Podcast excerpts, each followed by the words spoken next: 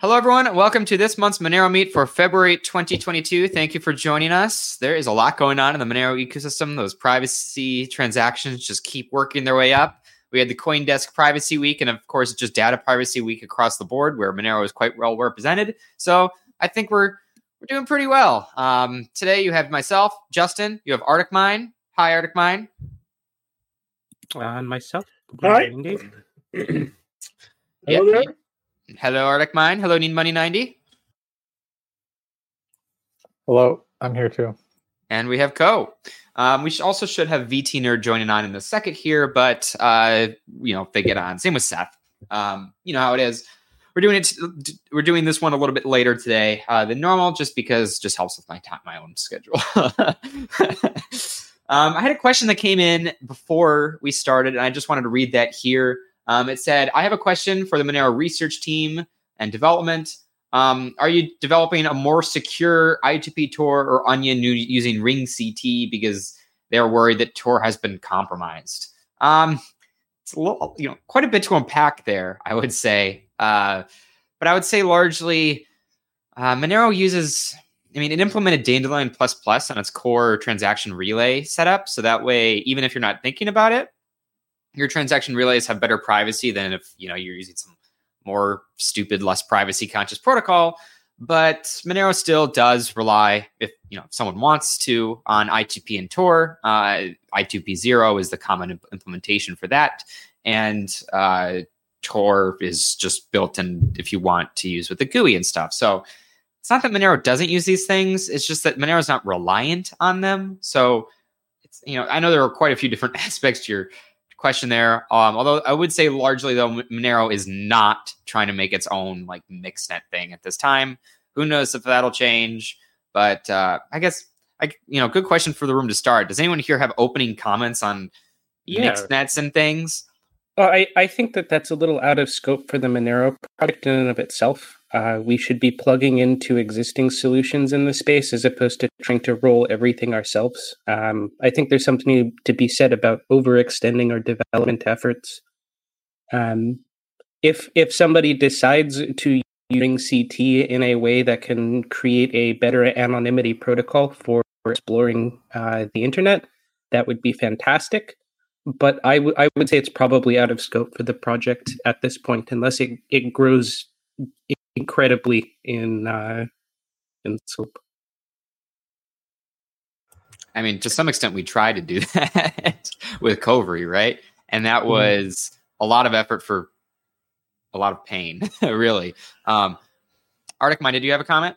Yes, I do. Um, one of the things to consider here, which is really important, uh, which is actually came out in, in the issue with Kovri, is that an anonymity network such as Tor uh, or I2P can be easily DDoSed. And so there can be an advantage to send your transactions over Tor, but to synchronize with the Monero network and the ClearNet. Um, and this is where the, the, there is an interface where I, where it's important that we be aware of this point because that was one of the issues that came up with Kovri, and one of the problems with uh, anonymity networks with no pricing because as far as I understand it, Tor, uh, Tor doesn't have pricing. Is that without pricing, you can DDoS those things fairly easily. So that's kind of my thought on this. There is an interface element and there is a security element for Monero that we need to be aware of. Um, that is one of the mitigations that was considered. Uh, definitely at the time of Kovri, that was very much uh, uh, considered. I'm kind of would need money 90 on this one though, because even though, uh, and, and that's not to say I'm not on your side as well, Eric, um, but I'd say broadly in terms of this question, sure, there are people in the Monero ecosystem that are familiar with a lot of the basics when it comes to network propagation. They can look at uh, Dandelion Plus Plus as it comes out and figure out how to implement it and if it's a good idea and do some tests and those sorts of things. That expertise is available and working in the Monero space. But when it comes to building everything from scratch in the, in the way that you try to like replace Tor, that gets really, really complex. And and and even though you have some Tor enthusiasts that are also Monero enthusiasts and I2P enthusiasts that are Monero enthusiasts as well, you know, it's, it's a big ask to sort of rip all of that out and to try to make make our own thing. Roll our own thing is to some extent. So solution. yeah, yeah. It's uh there's a lot of people that need network privacy and there was a lot of other people trying to do that. And sure there's limitations, but I'm not yet convinced we can do it better. No, no, I'm not saying that. And I want to make this very clear. What I'm saying is if we accept that there's a compromise risk in Tor uh, or in I2P, um, that we adapt to that risk by, uh, if we're concerned about it, by trans by syncing over the clear net if possible and sending the transaction over Tor. That's kind of, that's what I'm saying. So that in order to protect the security of the network, that's different from trying to replace the the structure of Tor itself. So I just want to make that clear. I mean, it's definitely a distinction here. Got it. Awesome. Um, any other comments on this before we move on? Um, you know, again, Dandelion Plus Plus has been live for a bit. It's awesome, and you can optionally use Tor and I2P if you really want to as well, which is also awesome. so trust the one you want, or use your own VPN or whatever you want to do. Um, I I do think um as far as I2P zero integration with the GUI, I think we haven't really taken that to the full extent that I would like to see that to, to be run. Also, hey VT nerd, welcome. Can you hear us just fine? Yeah, I can hear you. What about? Perfect. Yeah, we can hear you as well. Uh, we are just talking. We're, we're, just wrapping up a conversation about Monero's uh, transaction privacy on the network level when it comes to Dandelion Plus Plus, I2P, and Tor one commenter doesn't trust Tor and I2P. So they were like, is Monero going to do their own? And we're like, well, I don't know, probably not. But I, I, you know, do you have any other thoughts on that, Lee? Well, I mean, that's, that's a pretty big undertaking. I mean, there's also, I guess, GNUnet. I don't know that they, that's a little different. So, I mean, Monero's plugin, the way it works is it could be extendable to any number of different networks as long as they speak SOCKS proxy. So um, I know there was one other project I wasn't, I didn't think anything was going to come of it, but there was another project trying to create a new style Tor. And the idea was it would be geared to this type of messaging. Uh, they were at, um, I met this group. Uh, you, I, I think actually Doug interviewed them when they were at, um, but what was the Fluffy Ponies?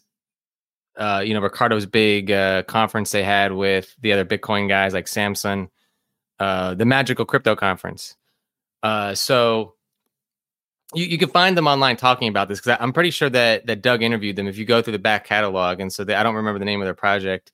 They emailed me once, but uh, they, they the problem is they're basically starting from ground zero. So it's like imagine just restarting Tor. I mean, um, but as far as Dandelion Plus Plus, uh, I, I guess was was a person's concern that they prefer to use Dandelion Plus Plus over Tor, or because the way it works is that you have if you use Tor, the the remote side you can't control it, but the remote side if you're running a standard daemon, it then uses Dandelion Plus Plus on the remote side. So, no, I think it, it the question was very very general. It was very very generic. They they asked just to give you an idea if we would build a network privacy layer using Ring CT, which doesn't oh. make much sense, right? So, right, so it's I, they, I, think they just were very much asking a broad question.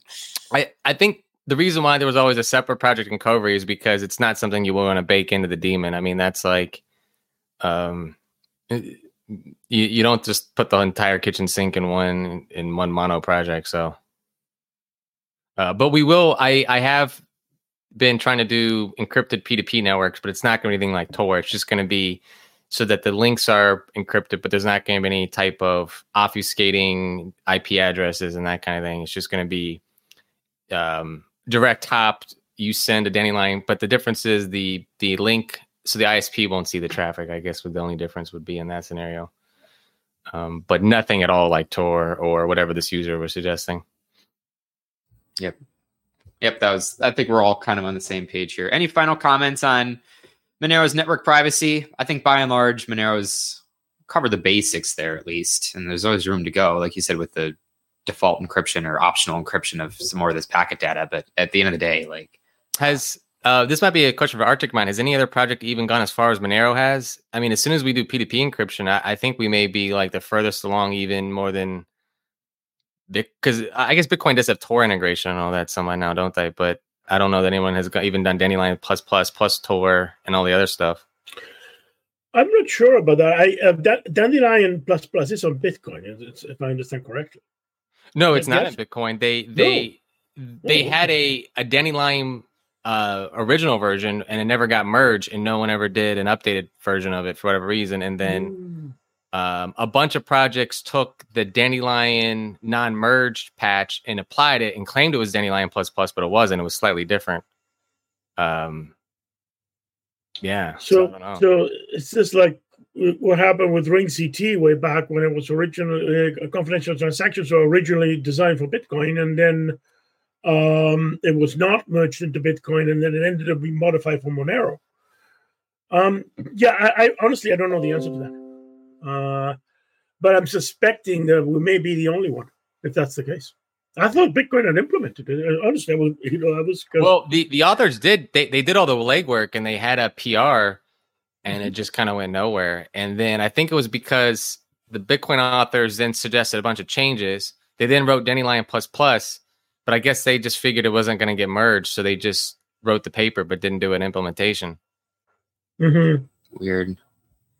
Yeah, mm-hmm. I, I, don't think I go so far as to say we're the only ones that have Dandelion plus plus, but we're certainly the largest coin that does. Like, there's, I swear there's a Golang implementation on one project, but I can't remember now. But yeah, it, it's. It, I guess what I'm saying is there's very few projects that have done the amount of work Monero is doing and is planning to do. So it's it's kind of it, like I, I, don't even know what to compare it to because they're like, oh, it's not enough. But like, what are you even comparing that to? uh, Monero's not good enough. Let me just use Bitcoin. Yeah, yeah, exactly right.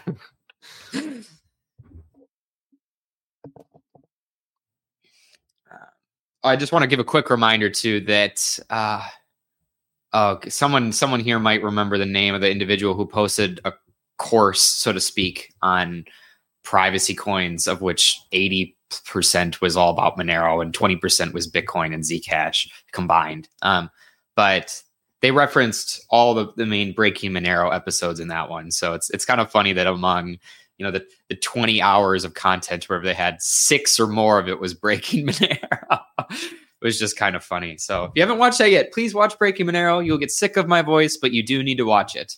And there are transcripts on the on the uh, monero outreach website too which um, i think they tried to include the diagrams in those too but you'll definitely want to look at the diagrams. But anyway.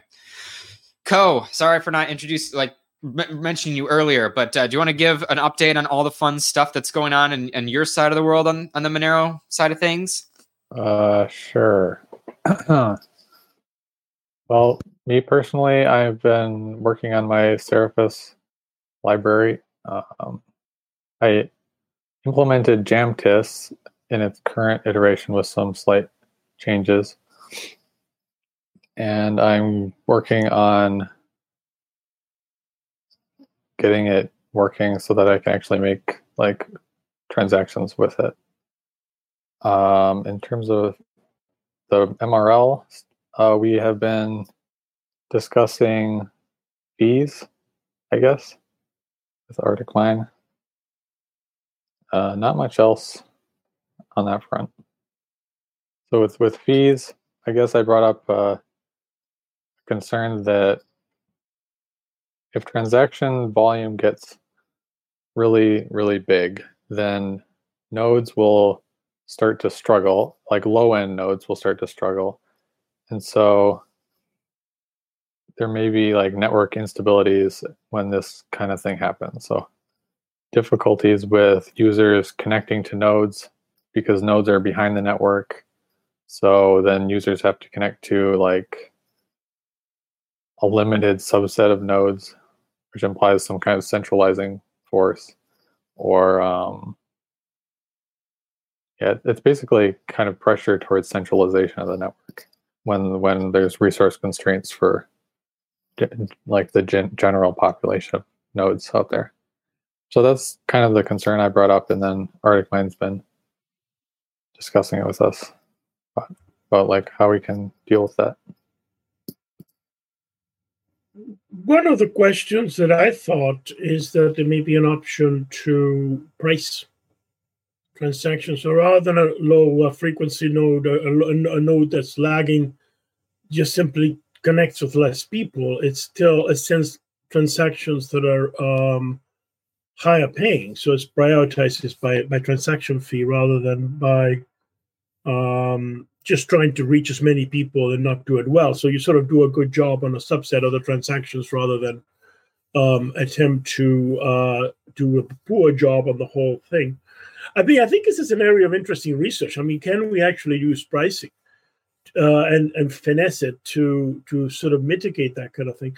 Because what I can see happening is if different nodes uh, send different transactions, then you're going to increase the probability of open nodes uh, of orphan blocks because different miners are going to be are going to be mining different transactions. So if you have a way to tell the network, okay, well these are the ones that have priority over the ones that don't, and price is an effective way to do it.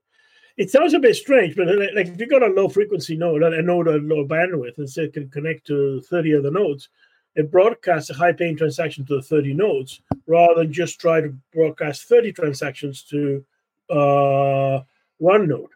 That's essentially the difference in, in pricing could do.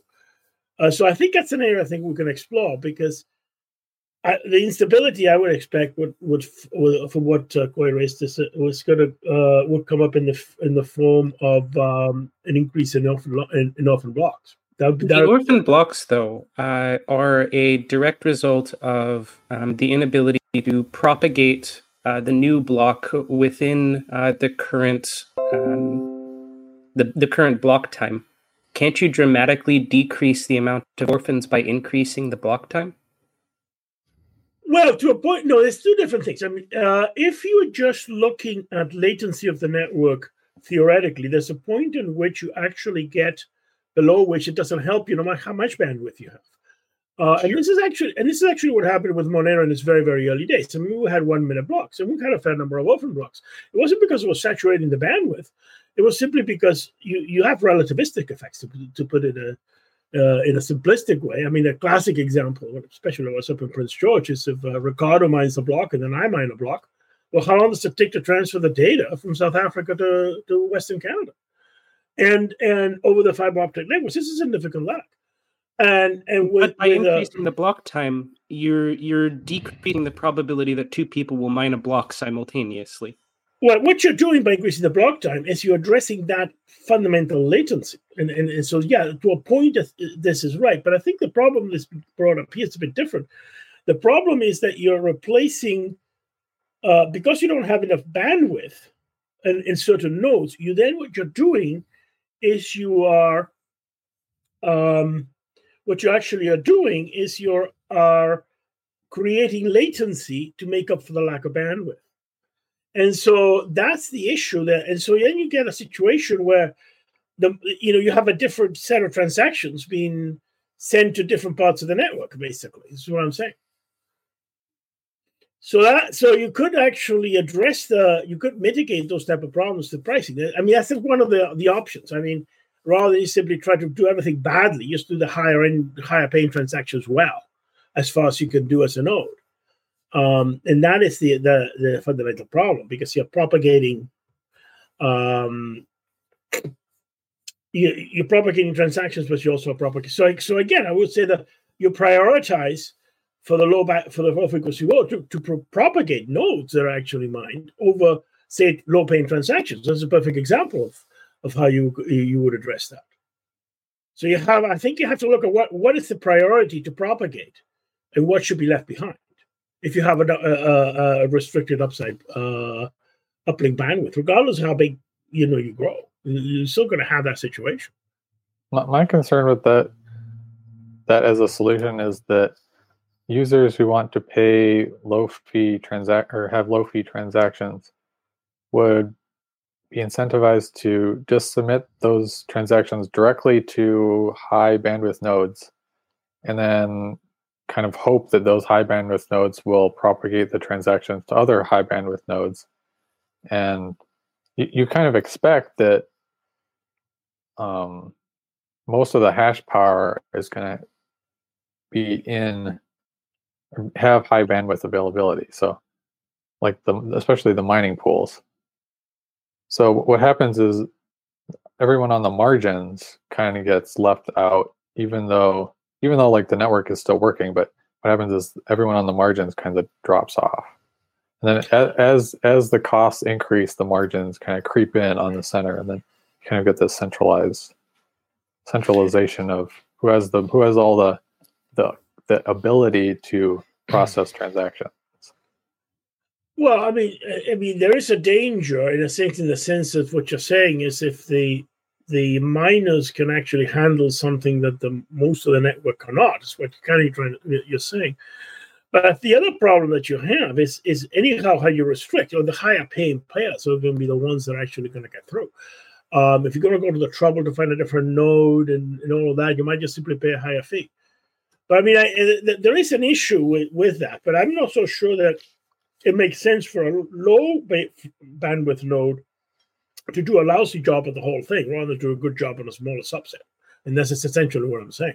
So the the there may be I'm not sure if I think it's a threshold before you start getting people to directly uh, submit transactions to miners, and it's it's not just uh, a peak situation. And the other thing to bear in mind is that, and this is one thing that that a lot of people don't realize when looking at a, a network. So not just us. I mean, for example, if you were to look at Visa, you could have like a 15 or 16 time difference between the peak uh, demand and the average demand. Like Visa historically, they were peak on uh, December 23rd. And so you have this massive surge in certain points. And then uh, at other points in time, it's, it's a lot lower. So you do have this big fluctuation. So the more likely result is someone who pays a low transaction is just going to sit there and then it gets propagated. So yes, they don't get a delay. But I said, are they going to go to the trouble of directly putting it into a mining node?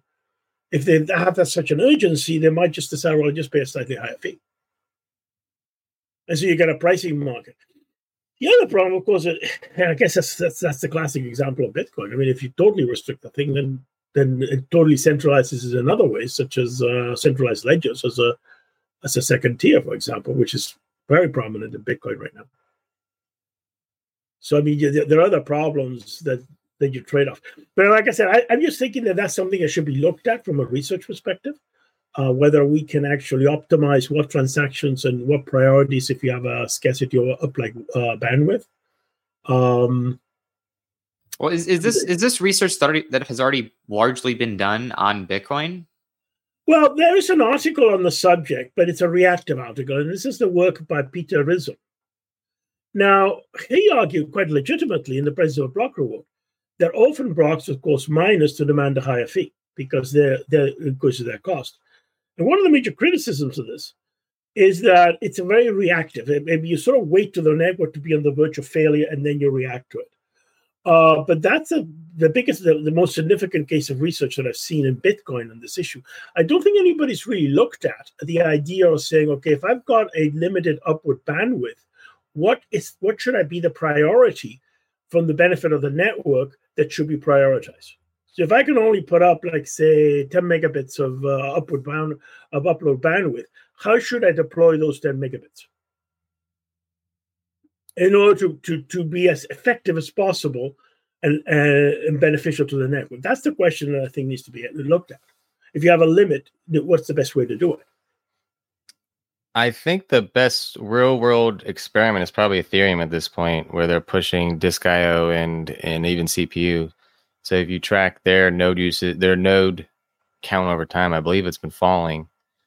Um, and I know uh, the, the interesting one to do this would be um, uh, what's a bit uh, see I'm, Jameson Lopp did a uh, he he does it every year. He tries to, to sync the blockchain to see how long it takes, and it, it's because he's a Bitcoin guy, so he's trying to show how fast it is but you have to have a pretty decent system to sync with Ethereum. Specifically, your hard drive has to be fairly recent, and so does your IO bandwidth setup. So it, I guess I'm only pointing to that. That would be a very real world example. I think what Co was trying to say, where um, it, we, there's a lot of focus on bandwidth, but the the CPU time and, and the validation is another issue with the cryptography, and we we can there's some of it that can be distributed to the cores, but um, like double spend checking, I think for the most part has to be on a single core, and then there's disk IO to do that the way Monero is set up. So it's just tricky. Yeah, I I don't know. I'd be more cautious about extending the block size because of that. But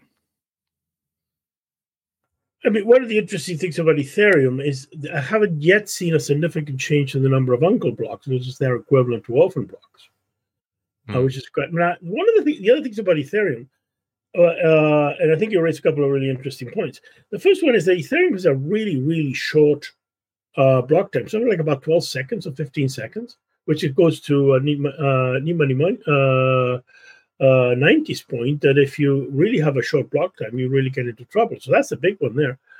Um, and then the other one with, uh, well, the other one with Ethereum is, of course, this business of, um, well, the, the, the business is, is, is again, are, are, the nodes falling behind of the, of the really centralized into high bandwidth nodes? I, I'm not sure that Ethereum is really that decentralized as most as many people think. I mean, it's just because of the short time, you need to be really well connected to keep up with that network.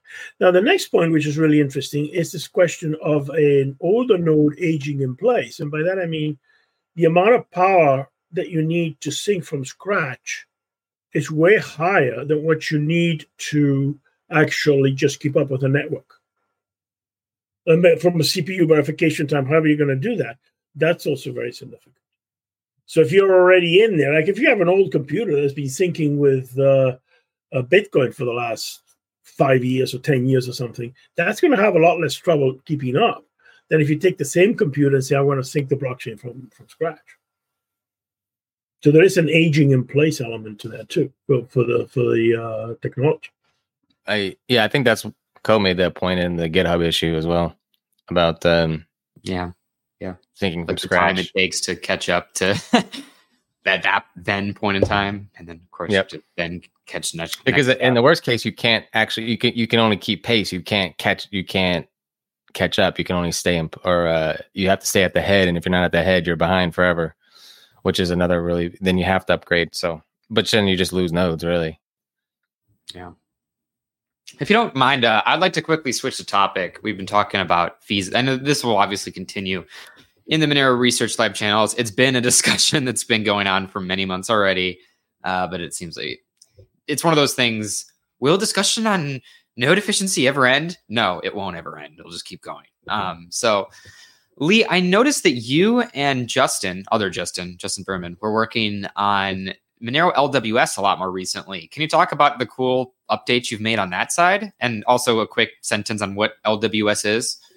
Right. So we haven't. I don't think there's been many code updates other than uh, he wants to do a few patches, and we've got to distribute work so we don't step on each other's toes. And actually, uh, I guess I can shout him out. So Charlatan actually wanted to add some feature, I think, because he was asking about. Um, there's a couple people using, it, I guess. So Monero LWS is a implementation of the My Monero API. So in theory, it is compatible with the My Monero um, Android and iPhone app and desktop app.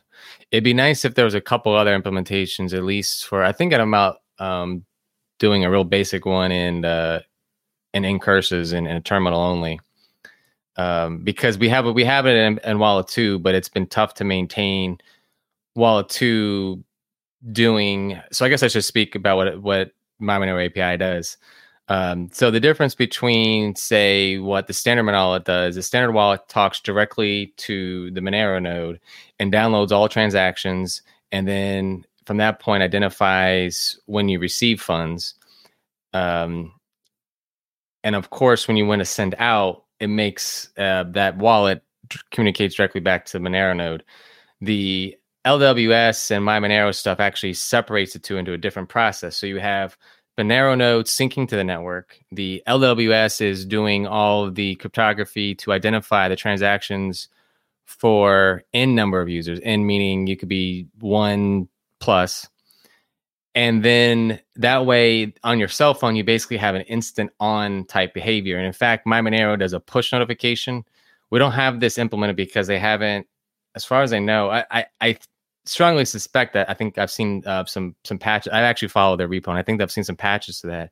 They have an open source API, but what you can do is you can have your Monero node on your really beefy machine, and then you could have your super private ARM server uh, communicating with the Monero node and syncing um, OnePlus cell phone users uh, transactions, and then that again just distributes it to the cell phone or the desktop or whatever you have. So the advantage there is if you have a low power device, you don't have to um, constantly use CPU time to scan the blockchain. Um, so I know I think I don't want to. I actually think Cakewallet is doing a good job, and, and, there's benefits to it. But one of the downsides is that you have to turn it on, sync to the node, and then catch up and scan to it. You can't actually get any push notifications unless your cell phone is using CPU power all the time to constantly scan in the background. So, um, what's happening is that uh, Justin Berman has taken interest in it. Uh, the charlatan has been interested in for some reason. I'm not. He's he works with a hardware company. I'm not sure if they're planning to use it, um, but it looks like there's going to be a few more possibly ZMQ features, maybe thanks to the charlatan, and then uh, Justin had a series of of updates he wants to do um, to really make it. So right now it's functional, but I think there there's more like administration features that would be useful. Um, because at the moment, oh, and then he, and there's no official, there's no, there's really no official build system. There's no test runners and all that. So there's like, it's functional, but there's, it's not really ready to be merged, I guess, into the mainline. And that that was another discussion we had. But um, there's a decent amount of code there. Now, the other big push Justin did was he told me he was doing this. I didn't realize that he was ongoing this, but he audited the entire code independently. Um, and I think his goal there was to say that there was at least a second person that reviewed it. There wasn't like a backdoor or something weird in there. And so he went through the entire code base and documented it and actually wrote a pretty decent write up recently about how it works. Yeah, um, I saw I saw that on uh he opened a merge request or pull request with like a bunch of documents. Yeah, it, it's interesting. Someone telling you, I mean, uh, he wasn't doing this, but it's interesting. Oh, he's telling me how my own code works. No, but uh, well, no, I, I, guess to the benefit, it's like, well, it, it, he didn't ask me any questions, so I assumed that he understood how it worked. I guess it was pretty straight. I mean, it should be straightforward. Um, so the the other there's another implementation for the people interested called Open Monero. The difference is LWS uses LMDB uh, and it was centered really heavily around ZMQ. So uh, it hasn't been implemented, but you theoretically could have LWSs. I designed it so that you could almost have LWSs running on, um, have a farm of scan machines if you wanted to. So you would have one machine would be your front end, and because of the way ZMQ works, you could then push out scan requests to um, to a farm system that were doing the scanning. No, I know that's pretty advanced, but like this is something you understand. Like I was writing the MyMonero backend and I saw like the deluge of just CPU. It was like yeah, Lee, they, they, don't, they don't have one computer. Probably they have quite a few that do all the scannings. Right, and so part of it was it was kind of funky because uh, I guess no one really minded. But I almost got to write a not a better version, but like, well, lessons learned. How would you re try to rewrite it? Um, and so I, I, I don't know. I think part of the issue that that MyMonero actually may take in some of the tech. I know they've taken in some of the the, the stuff I wrote in open source. They merged it back into whatever they're doing. Um, but yeah, so there's that's a big difference. Uh, open uh, Open Monero is centered around MySQL, so there's advantages to that because you can write a SQL query SQL query really quickly but the MyMonero database uses LMDB, so it's a lot faster, but you have to end up writing C code to do any queries and changes.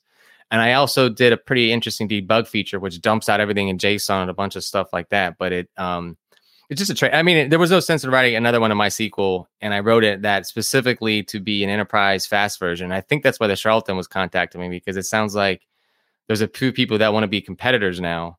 Uh, now, I think most of us, like Justin Berman, they want okay, you're running this for like 10 people in your family. I think that's more of their vision as opposed to I'm starting the next empire wallet business in Monero. uh, but uh, uh, yeah, so I'll have to go back and, and I can't remember all the features there. I, th- I think the big one was that we want to add in, um, at least I wanted to, but it's such a pain. The Monero has done it, but it's like funky, is the mempool scanning. So um, uh, one of the changes I have made over the past six months is that LWS now d- gets ZMQ push notifications. So as soon as a block appears, it'll immediately trigger a scan and immediately uh, uh, put uh, update the database. But the trickier one is mempool scanning. It's tricky because um, you can store it in the database, but it's so much in flux. It's like if something happens, you're almost it's like rolling back the blockchain kind of thing and it's you're not really, but there's no block, there's no block hash, and there's no block height, and so it's really funky when you're doing with the database. Like, what do you even call it? The or do you just leave it in memory only? But then the problem is if you flush the process and restart, the user then sees this transaction come and go. And that's one of the issues that MyMonero had was like, like, oh, we'll just do it in memory only. And then it was like, you know, Riccardo would do control C and, and then he'd get all these emails um, just because one control C. Um, so yeah, th- there's just stuff like that. Like we're we're we just gotta smooth out the edges, I guess. But it's functional now, and and I guess uh, people have been using it, so I guess it's that's that's helpful for me to know that uh, we're not getting too many bad reports. So anyway, I highly recommend people do because I think in the end, I think it's actually a better setup than what Wallet Two is doing now. With you know, no disrespect to the team that built that, but by having that separation, you get you you can get like the same exact feature set. It's just that you then have a flexibility of the scanning can be done on a different machine than than either your wallet or your Monero daemon. It's sort of it's sort of like the scenario we were describing earlier with having a separate process for the Tor network you have the same advantage where you have flexibility and that's what i was discussing about farming things out i mean you can have a you know whatever flexibility you want or have multiple arm boxes or whatever but um I, I, think I think Justin, that's why you were also interested because you had this flexibility where you could have one plus wallets. It was, in fact, if you're just running one wallet, there's really very little difference other than you get to choose where the scan occurs and when it how it occurs. Um, like Open Monero was on demand LWS is constantly in the background, so you even you can even choose between those two different variants if you want. Um, in fact, that's an intentional design decision by both of us. Uh, so if you wanted something more similar to Wallet 2, you go with Open Monero. If you wanted something more enterprisey, you go with that. So anyway, if, if the users don't know about it, I highly recommend checking it out. We just have to get wallets for it, really. Yeah, it's you know, from my perspective, on my own personal level, I just want to have it running on a little stupid server in my own apartment. Mm-hmm. So that way, in theory, I have my own wallet. I hit connect. I, I like open it up, and it's like, wow, you are automatically synced with everything. And oh, look, I can get push notifications that say I get a mm-hmm. transaction. Open the wallet. That's clearly nice. From Cake's hat on, though, I don't know if we want to do that with the view yeah. because of the privacy side. Now, once Seraphis well, comes if, around. If, Oh right, I'm sorry. Yeah, we'll have to we'll have to like co-talk about that. But I was just gonna tell you like if you're running if you're running the setup where you're running like you are, Justin, you're running it just for yourself. The privacy is, is identical. Yeah, that's great. That's fantastic. Like for for me and my, if I run my own server at my own house that scans my own wallet and nobody else is like that's fantastic. It's all of the efficiency with the downside that I have to run this extra server thing, right? Which is pretty lightweight, but I still have to set it up. So that's the that's the downside. Um, but if there was a way where you can, like, Seth would just make his new fancy guide that includes download the right. node and also LWS and like configure it with Cake Wallet or whatever, like that'd be great. But um, you know, Cake Maybe like a USB probably doesn't want to go the MyMonero route of auto magically giving up your view key to like because that's really bad for privacy. So when Seraphis comes around though, and we have all these different types of keys, if we just have the one that allows for us to have significantly less access to information, but still have the huge upside, then that's that's where things start to get a little bit more interesting, where you no longer see the amount, you no longer see all sorts of stuff that you would have otherwise seen. So, um, right, and, and that's actually a big one that that that leak is actually pretty big when they see the amounts because yeah, it helps them. It's it's it's it's bad. It's it's really bad, especially when you get to see the change output. You're like, right? You know, yep. you get to say, oh, well, you don't see outgoing unless you get change, and then you're like, it's just it's. Just I, I tell you because because I actually yeah I had to tell the MyMonero team they should stop promoting like that because you you know when you see the change you know exactly what happened. Um, and you know the real spin that way, but yeah, technically there is some potential for ambiguity, technically, but good luck arguing that. In practice, there's no ambiguity. Right. Um, so yeah, so I am very interested in the fact that you built this to be able to scale in in that way. I mean, we already have it, to run like we already run very beefy Monero nodes for users in order to do all the scanning for everyone that talks to us. And there's no efficiency there at all because they are like we don't have the view key for them. They're just asking us for all this information constantly, right? To scan yep. on their own local side. So it's very inefficient. No, but I should clarify. It's going to take it's going to take a decent amount of work, but I mean, I, I set up internally. It uses ZMQ in process communication. That way, you can just hit like change one string, and you're doing inter process communication or even TCP communication. So you can even scale. Um, well, you probably wouldn't do in inner process on one machine, but it was designed um, with the idea that possibly you can extend that out. But um, the details of how you do that that would take a while. But I because this is what happened. This is literally what happened in the back end. It was like it was a complete like, oh my god, this is nuts. We had so many. And the other thing is when the the price would go up, that's when the server would just all get crammed at once, right? So that's another fun one. Um, one thing I want to mention with respect to Seraphis, I mean, this is one of the things of currently in the options that uh, in Seraphis that is which is optimal for this type of wallet scanning. If I'm not misunderstood, uh, uh, maybe Koe has some comments on this, but I mean that was one of the big arguments with the multiple keys: is how can you do the scanning while minimizing the privacy exposure? So the solution we settled on, Tevador and I, um, was so there are there are two view keys, if I remember right.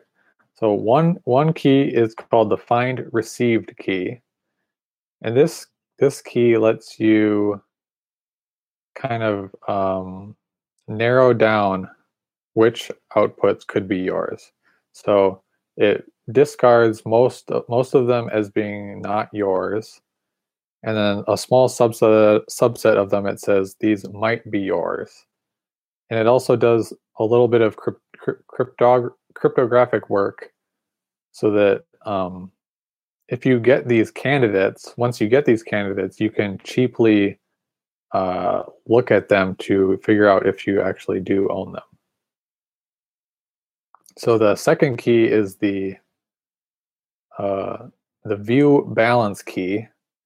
And so this view balance key can look at all of the outputs identified by the find received key and figure out if you own them, look at the amount in the output,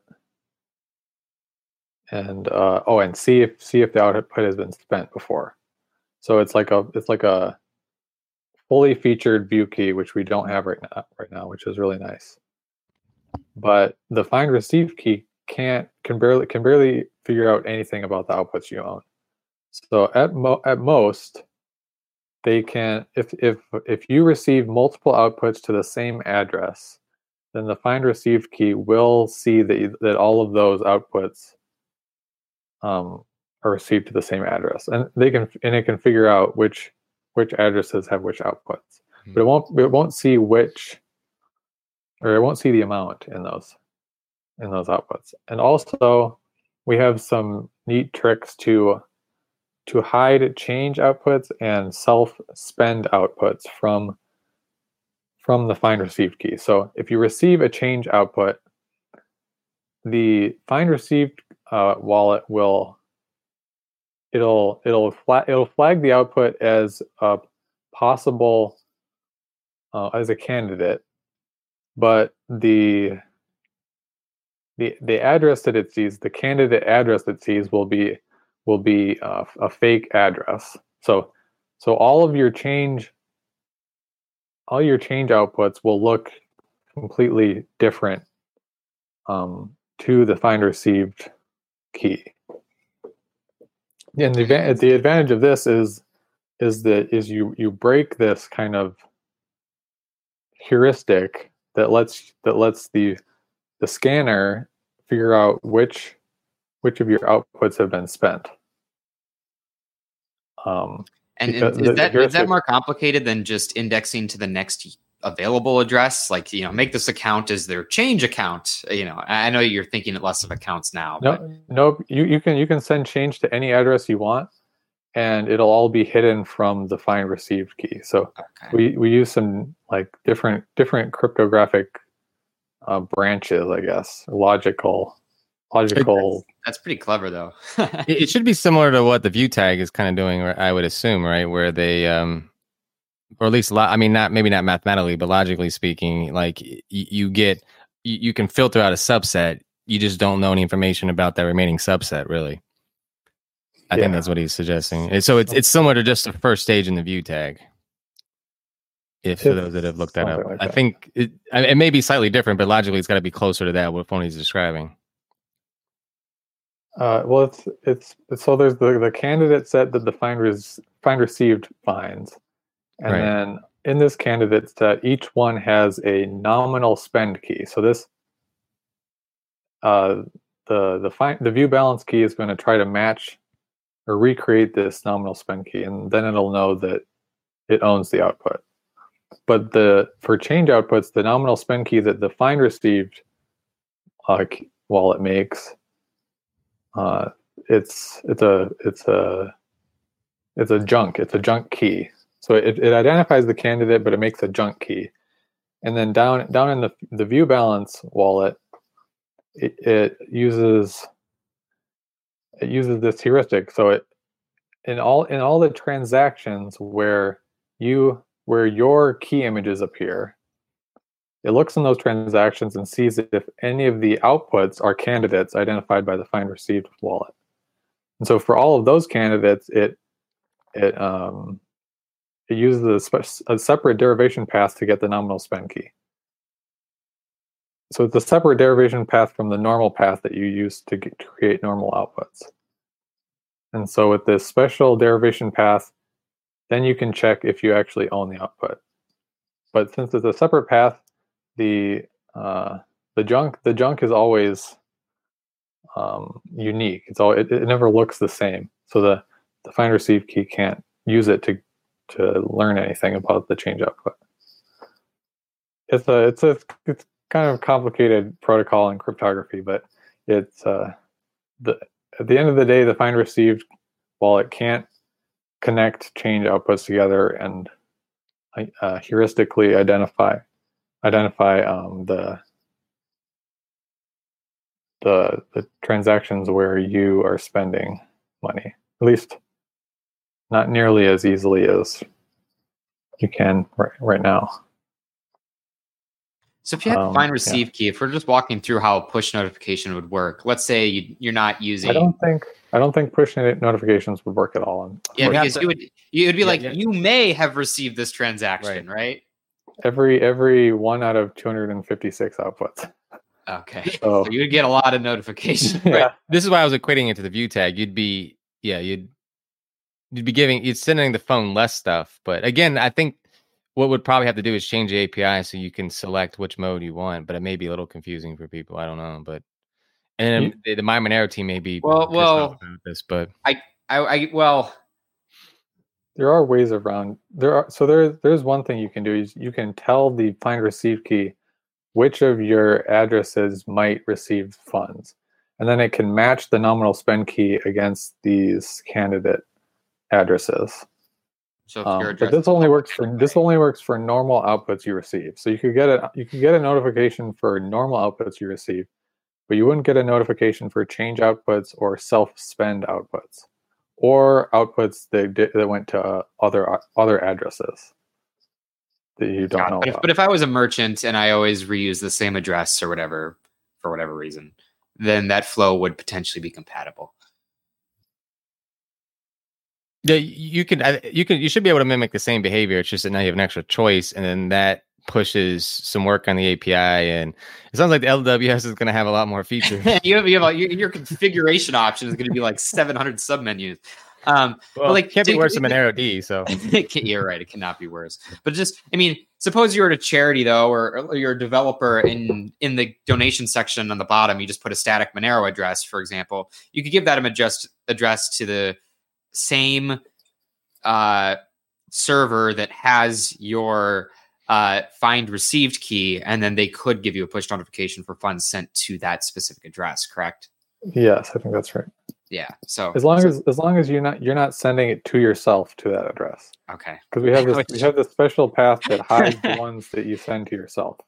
Okay, that's a good edge case to consider, but I hope that no one would be angry that they didn't get a notification that they sent themselves money really hoping, really hoping that isn't a super critical feature for anybody that is otherwise insurmountable.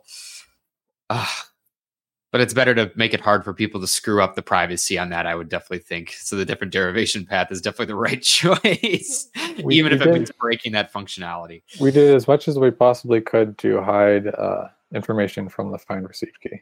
Yeah, and that's so that's kind of the result here.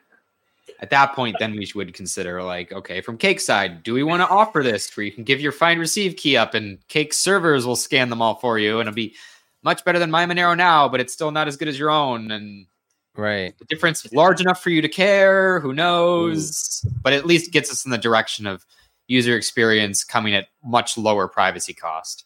So Is, isn't there a simpler solution where you would just uh, notify yourself when you actually do the self spend? Like sending a DCT or an email. I mean, like, like sometimes I get the idea that that that that could be easily implemented if, if that was really desired. Well, the problem is, suppose I had the same private key for Cake Wallet on my phone and the same private key for the GUI on my computer, and I send myself money on the GUI, and then I write an angry letter about why I didn't see a push notification on my phone. Well, right, that's what happens. Able to, but I mean, yeah, I mean, I guess it's possible. But I mean, everything that can happen will happen in software. well, I could probably configure the phone to, to be notified. Also, I mean, you could, you could probably, you could probably disable the self the self spend thing if you really got concerned about this. I, it's, it, it sounds to me it's the kind of thing that can be implemented in a more, shall we say, low tech approach but how am I supposed to be notified of my churn status, which is a very specific Monero privacy gung implementation for which I would just gladly hand this special scanning key over to someone else for? These are very much compatible with each other. I uh, gotta laugh yeah, at some I mean, what if I really care about my Monero privacy to the point where I go to churn, but I don't care enough such that I do share this key with someone else? yeah, watch me churn. Then I guess that's, that's that'd be funny. Like this, MyMonero is watching you churn. MyMonero probably is watching some people churn today. You're no right, joke. Right. They're probably setting money in between different like MyMonero wallets, thinking it's private. Like, oh look, and it's like, you're right. I I hate to say that, but you're right. so anyway, yes, that's very much an edge case about someone being angry that they don't get a push notification for said self receive of like a self churn or whatever. But like it is it is what it is. It's better that that is not handed over in such a way that uh, uh the, the, server would be able to tell easily. that was more fun than I thought I'd have on view key scanning. Um, we have a few minutes left. Are there any other topics that people want to talk about uh, at this Monero meet? There aren't really any other questions that came in. Most of them are related to what LWS is, but I think we pretty much addressed that it's a separate server that can optionally scan with the view key or some view key in the future with Seraphis that would make scanning uh, on your phone no longer necessary or whatever device you're using because this could run in the background and even could feed you information such as if you provided the address, information about when you received transactions, so stuff like that. Yeah, that's one thing I wouldn't mind mentioning: CoinCards trends. Oh, that's I mean, a good one. Cover, make sure give the background on that article. Mind if, if I mean, basically, CoinCards is essentially you can use Monero to buy prepaid value with a host of merchants. Uh, this time, if I understand correctly, this is available in the United States. And it's available in Canada. And the idea is essentially you're buying gift cards, and depending on which one you pick, you may have to pay a fee, or the or the merchant pays the fee, and there's a certain ratios. And they have been having a very steady growth in Monero uh, usage in this particular platform. And and every month you see the the latest one is something like 19% or something. Uh, we're so just behind Ethereum and Bitcoin is about 33.5. So this is uh, a really interesting indicator of uh, growth in the retail market outside of DNM markets, which I would consider the first case actually DNM markets to be an early indicator of growth in, in the retail markets. But it's, it's, it's just an interesting topic. Um, but definitely, so there's a definitely an indication of retail growth in Monero that I don't that may not be easily detectable yet, but that's that's what it's seeing. I mean, absolutely. More, more. It's very clear that people, retail users, use Monero for payments compared to most other cryptocurrencies. And, and in this case, it was only Bitcoin and Ethereum that had more transactions. And we kind of every month, if you look at the history, we kind of swap back and forth with Litecoin, where you know one month it's give or take, but it, it's pretty similar. And Litecoin has the better advantages of being on more exchanges, has been around for longer, and is also free effectively to send money around. So it's cool to see Monero being a newcomer comparatively uh, come up, but it just shows people do care about spending privately, even if it's on fewer, you know, exchanges and services. In CoinCard's case, where they accept both, Monero has very competitive use. But it's a very interesting application because, first of all, we, we, we went like Litecoin is a 10%, is a 10 point something percent of 119, which is quite a diversion from the past history where we were kind of neck and neck with them.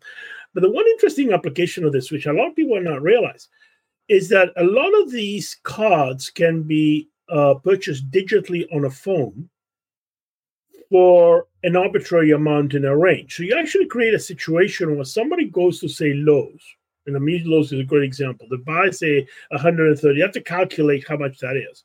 And while they're sitting in the lineup, they can go there, send Monero to CoinCards, generate a Lowe's card for the roughly the amount or a bit above the amount that they're going to pay. And by the time they get to the, to the cash register, they've got the card ready and then you scan it at Lowe's and pay for their merchandise.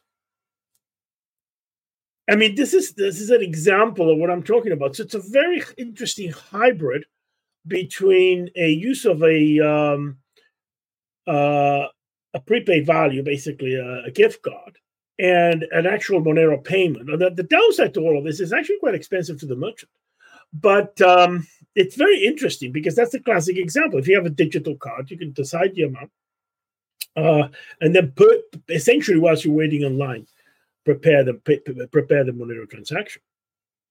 Now you got what you have to do, of course, is figure out exactly how much you have in the cart and what all the taxes and everything is going to be. So that's not so simple. Or be prepared to top it up with a small amount of cash or something like that if you don't want if you want to stay private. Yeah. But it's basically a one-use uh, card. So so that's the interesting element to it. But it's still, you know, I, I can see the application of this particularly in the month of January, which I thought was interesting because that's after the big holiday spending season.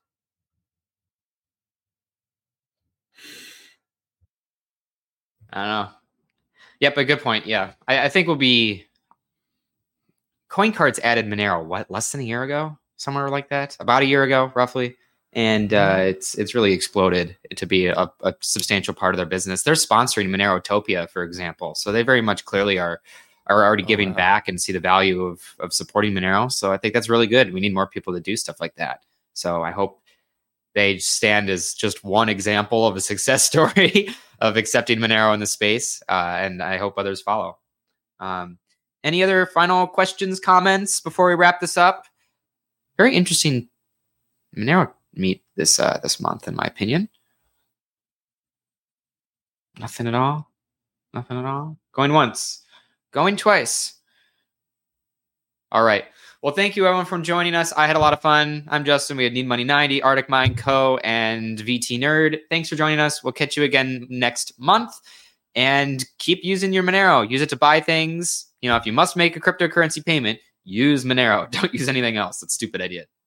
so, all right. Take care, everyone. Uh, I hope you have a great month. See y'all later.